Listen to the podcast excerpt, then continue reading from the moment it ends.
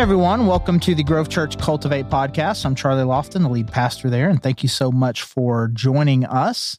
And we are now in week three of a three week series where we are just talking about kind of just a real deep dive into the gospel.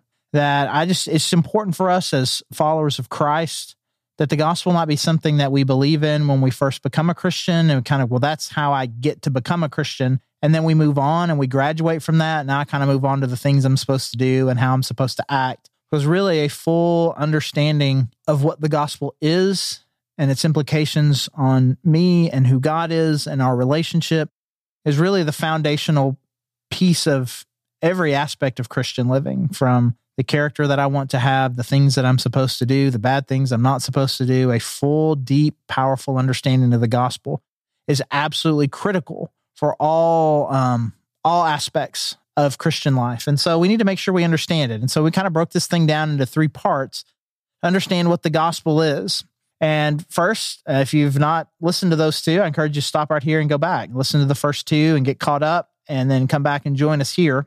But in the first one, we talked about a couple a couple sessions ago is you know just how much God loves us. That the foundational principle that we need to understand is that there is a loving Father that loves us collectively and loves you specifically. That the love of God is big and overwhelming. And then last time we just kind of talked about, well, it just didn't really feel like that. It just it feels like there's something wrong. It feels like God is distant. It feels like there's a problem in this world. If God loved us so much, why is there so much going on with the world? And people come up with a lot of different answers to that. Well, then obviously maybe God doesn't love us, or maybe God isn't very powerful, maybe God doesn't care, or or, or, what? Like and you know, so we, or we or we scapegoat people. It's this group of people. It's those people. It's people who act this way. It's people who do this. I mean there's political answers to this question. If it just weren't for this group of people and every every group finds another group that they want to scapegoat for kind of what's going on in the world. And the bible has an answer to that question. The answer to that question is sin and sin is the it's not just the bad things that we do, it's anything that is less than God's ideal, anything that doesn't bring God his full glory. And and our collective sin, our falling short, I mean, our our rebellion against God, our willingness to kind of do our own thing instead of trusting and following God has brought death and destruction everywhere. In Romans 3 23, we looked at that. It says um, that everyone has sinned and fallen short. And Romans 6:23 says that the wage, the penalty for that is death, both literal death and then just spiritual death, a separation from God, the isolation that we feel from him, from one another, the the unease that I feel in my own soul. I mean, all of that just kind of just death, literal and spiritual death everywhere. And that we have to take responsibility not only for our own sin, but really just collectively. We we have done this to ourselves. And so God loves you. And that's a big deal. But our rebellion against that is also a big deal. We looked at the um the story of the prodigal son, and we see this father who just loves his son so much. But we also found this son in a very desperate and dark place where he basically wished his his his dad was dead and and and wants to go live his own life and lives on his own values and it goes horribly wrong he experiences death, both the isolation from um, his father, but then really close to starving to death. I mean, it was bringing death to him.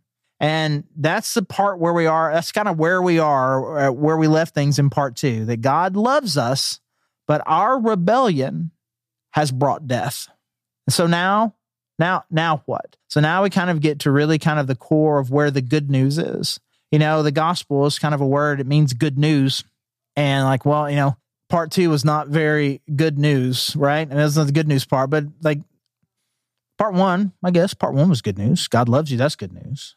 Uh, but then part two is bad news. But it's the bad news that makes the good news so much better, right? It's it's that's what makes like when the when the hero in the story is in such overwhelming despair and in such trouble. When the it's what makes the rescue, it's what makes the overcoming so much better. Like how bad was it? And look at what all he overcame. Like this if I said Jesus died for you so you could have a better relationship with God, well, that's good. But if if where he found you was in such a desperate, isolated place full of death, the more we talk about what Jesus does to rescue us, to save us, the worse off we understand. The, the more we understand part two, the greater part three is. You know, I mean, Jesus says as much, you know, hey, you got somebody, if, somebody's been forgiven a little bit, or somebody's been forgiven a lot, who's the happier one? Well, the one who's been forgiven a lot. And I think it is very, very important for us to just really let part two kind of sink in with us that we are all people who have been forgiven a lot. And we were all in that desperate situation. We were all that son who went our own way, did our own thing, and lived lives of rebellion. And we're in a desperate, bleak situation. Because the more we understand that, the better and more awesome what Jesus Christ does for us, uh, uh the, the, the better it gets, right? All right. So God loves us, comma, but we have sinned. We've separated ourselves from God. We've separated ourselves from it. Now, now we we we are experiencing spiritual death. We will experience physical death, and that spiritual death will continue beyond our physical death. That's that's the situation that we're in. All right, now let's go to um, Romans five. Uh, it's all Romans five is so good. So I, I can't, if I if I start at verse one, then I'm going to get distracted and say a lot of other things. So we'll start with verse six to keep me a little more focused. Verse six, you see, at just the right time when we were still powerless, Christ died for the ungodly. Okay, let's make sure we understand. Like, so you, our sin separated us from God, and there isn't anything that we can do about it, and nothing we can do about it. You know, we can't be good enough. You can't, again, if the idea is that once you're a lawbreaker, you're in prison, once you have sinned, you experience death, there's no good thing that you can do to undo the bad thing. That's not how it works. You did the bad thing. You go to, you don't, you don't, you don't, you know, you, you don't rob somebody. I, I steal a thousand dollars from them. And then, but I gave them a hundred dollars back and be like, okay, well, now I didn't rob them. You can't even give them the full thousand dollars back, but you still robbed them. You got to go to jail, right? You, there's no, there's no sense in which you can undo sin. You can't undo sin with another good thing. And so what he's describing is like, you're powerless. There's nothing that you can do. Well, while you were powerless, while you were, again, verse six, ungodly, you had rebelled against God. You're living under death. There's nothing you can do about it. At that time, Christ died for us. And so he explains this, verse seven. Very rarely will anyone die for a righteous person, though for a good person, someone might possibly dare to die. So you're trying to think like, you know, would I ever die for to to help somebody? Would I ever die for somebody? And Paul's like, maybe, maybe maybe for like a really really good person you would do it maybe right rarely that happens but it does happen you know a good person someone might possibly do this right what he says in verse 7 verse 8 but god demonstrates his own love for us in this while we were still sinners christ died for us and this died for us it's really important it's like and that the wages of sin is death as we talked about in verse in romans 6 23 the wages of sin is death so, what is earned, what you have earned, is death. And you see this phrase over and over again in the Bible, and you probably heard it a whole lot in church Christ died for me. I earned death. Christ died for me. That makes sense, right? I mean, just think about, just think about it. Like he he died for me, and we'll talk a little bit more about what that means. But that's kind of what that's what Paul's getting at here, right? While you were a sinner, Christ died. He didn't die for you because like some really noble reason. I love you. You're my friends. You're such great people. I'm going to sacrifice myself for you so you can live. That's not what Jesus did. While we were sinners, while we were in open rebellion against God, so far he's described us as powerless. He's described us as ungodly. He's described us as sinners. That's the situation. That's where Christ died for us. Verse 9 since we have now been justified by his blood, how much more shall we be saved from God's wrath through him? For if while we were God's enemies, we were reconciled to him through the death of his son, how much more, having been reconciled, shall we be saved through his life? All right, so let's get powerless, ungodly, sinners, under God's wrath, God's enemies. This is how Paul is describing the situation we're in. Again, we talked about a lot of this in part two. This is the situation that we were in. And it says, in that state, Jesus died for us. He took people that were God's enemies and sacrificed himself for them so that they could have life.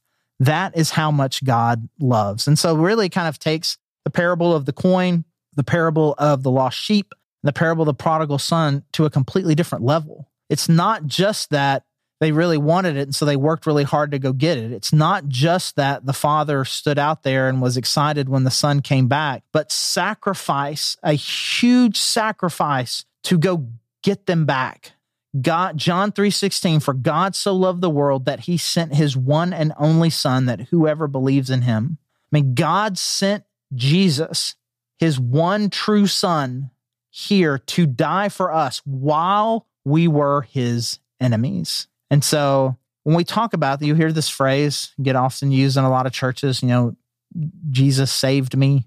You need to get saved. Are you saved? You know, what does saved mean, right? Saved means in Bible world what it means in regular world, right? I was in a desperate situation and somebody rescued me. So Jesus saves me. It could be saved me from drowning. I was drowning and Jesus saved me. That's that's saved me. Like, but you weren't drowning. You weren't um you weren't in trouble and Jesus saved you. You were in active rebellion against God, against Jesus himself. You were in active rebellion. You were his enemies. You were under God's wrath.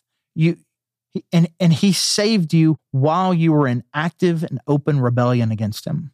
And so that's just next level. It's not just an, a simple act of kindness of rescuing somebody from a burning building or rescuing somebody from you know who, who's drowning. I mean, if I going to use a burning building, it's it's rescuing the person who set the building on fire, who got caught in his own arson, going and rescuing that person.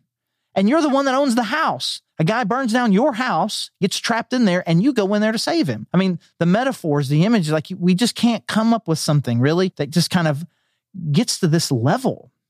And that's what Paul is trying to describe here. And he uses this word, and it's really important reconciled.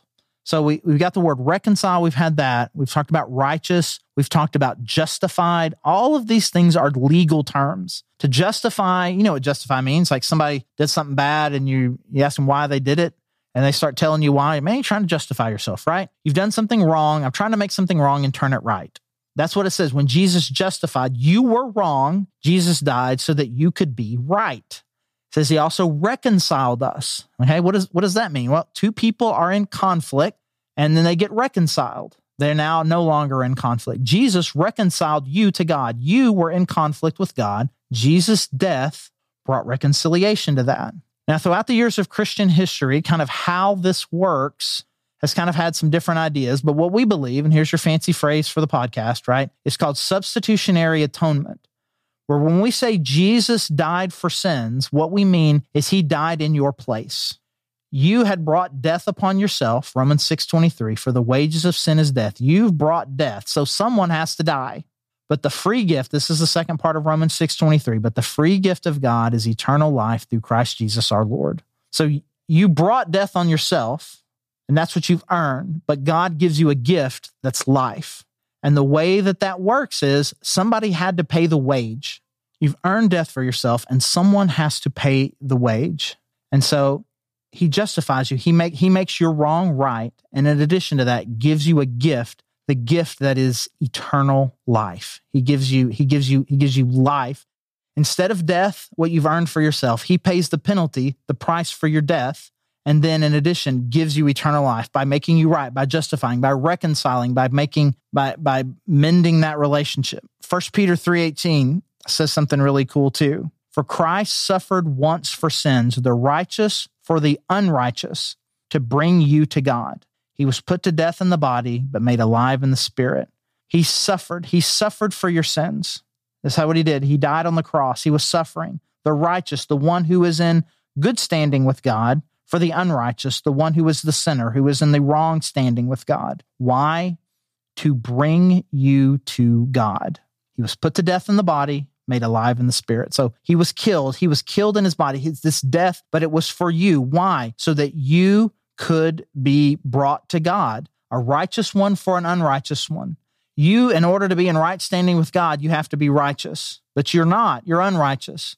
So a righteous one, someone who is in right standing with God, died in your place. And now Ephesians 2, 8 and 9 says something also very, very important. It says, For it is by grace that you have been saved through faith, not of yourself, not as a result of work, so that no one can boast.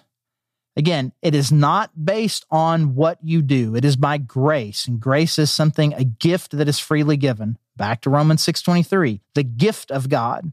It's a gift. It is something that God gives you, not something that you earn. You don't earn a gift. You don't, you don't before you can open your Christmas present. You don't get a Christmas present once you clean your room. No, you just get the Christmas present. You don't open a Christmas present and like, it cost me 20 bucks. I'm going to need 20 bucks from you. That's not how gifts work. It is a gift. It is free, not based on works, not based on what you do. You can't brag about it, is what it says, Ephesians 2 8 and 9. This is something that Jesus did for you freely. This is Jesus offering himself as a sacrifice, dying in your place, substituting himself for you, a righteous for the unrighteous, so that you could be brought to God. He died for you so that you could have life.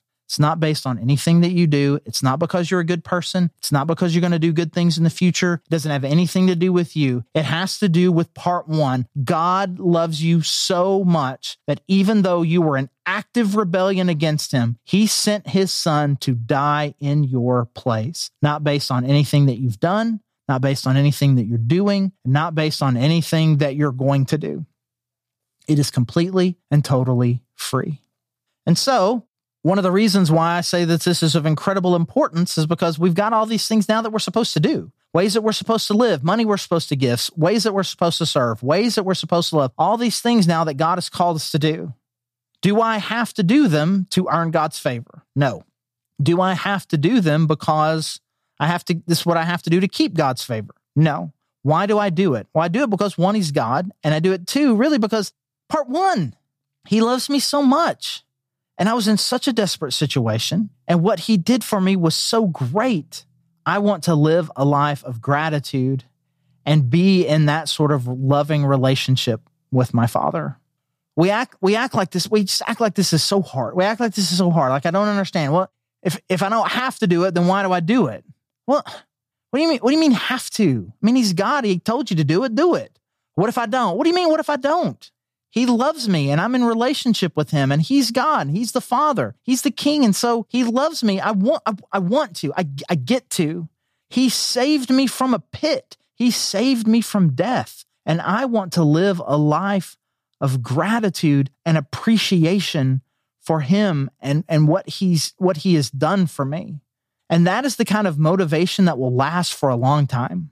Like I've got to earn God's favor that won't last very long because if you try to earn God's favor instead of trusting in Jesus, you're going to fail because you can't. And once you've received Jesus and he has forgiven you and given you life, if you're trying to keep God's favor, trying to keep God happy by, by doing good things, you're going to be just as frustrated because it doesn't work. There's no amount of good things that you can do to please, to make, to be perfect. You can never be perfect, and perfect is the standard. But you know what I can do is I can each and every day try to show some appreciation and gratitude to a God who overwhelmingly loves me.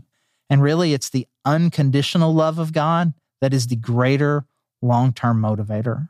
He loves me unconditionally. He saved me at my worst. He keeps letting me come back to him. I want to love him. I want to honor him. And so, as we're trying to overcome things, as we're trying to be a better person, as we're trying to serve, I'm trying to honor God with my money. I'm trying to be a better husband. I'm trying to be a better dad. I'm, I'm trying to live the life that God's called me to. I, I need to take a step back.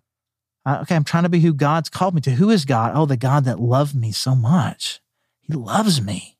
The one who rescued me at my worst, the one who freely gave me life.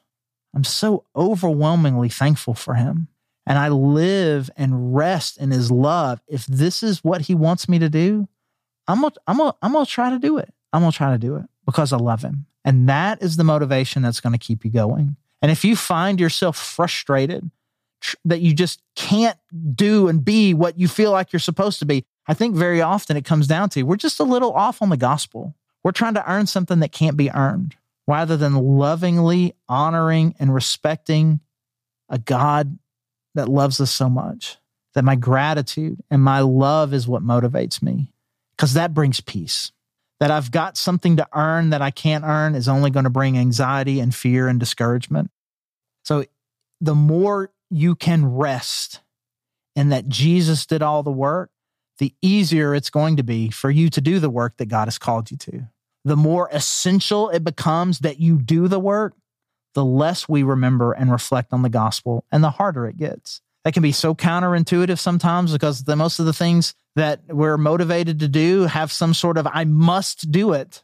But really our greatest motivation in our relationship with God is not that I must do it, is that I get to do it as an act of love and devotion and gratitude to the one who has given me so much. And the more I recognize how big part one is, how much God loves me, and the more I recognize and understand how desperate my situation is, the more beautiful and amazing Jesus' death for me is, the more then I understand the gospel, the more then my life can reflect the values that God wants me to live. And so I hope you've enjoyed kind of these three weeks, just kind of doing this deep dive into the gospel. And I hope it'll just sink in deep. Whether you're processing this for the first time, the second time, or the 100th time, I just pray that God would just kind of let the gospel sink deep into your heart and your soul, to let it just be something that is deeply real and motivating to you, that I really do understand or trying to understand the depths of the love of God, that I really do understand the depths of the consequences of my sin. And then by putting those two things together, I recognize the overwhelming love that God showed me through his son, Jesus Christ. So thanks for joining us. And if you're local, we'd love to see you at the Grove sometime. Check us out, grovechurch.org slash connect. Get the info, info on our service times. We'd love to meet you. If you're not around, still go to that same website. Check us out. You can see us online. We'd love to meet you there. We'd love to know that you're listening. And anyway, no matter who you are, if there's any way that we can help, serve, love you, please let us know. Again, Charlie Lofton, lead pastor there, and thanks for joining us.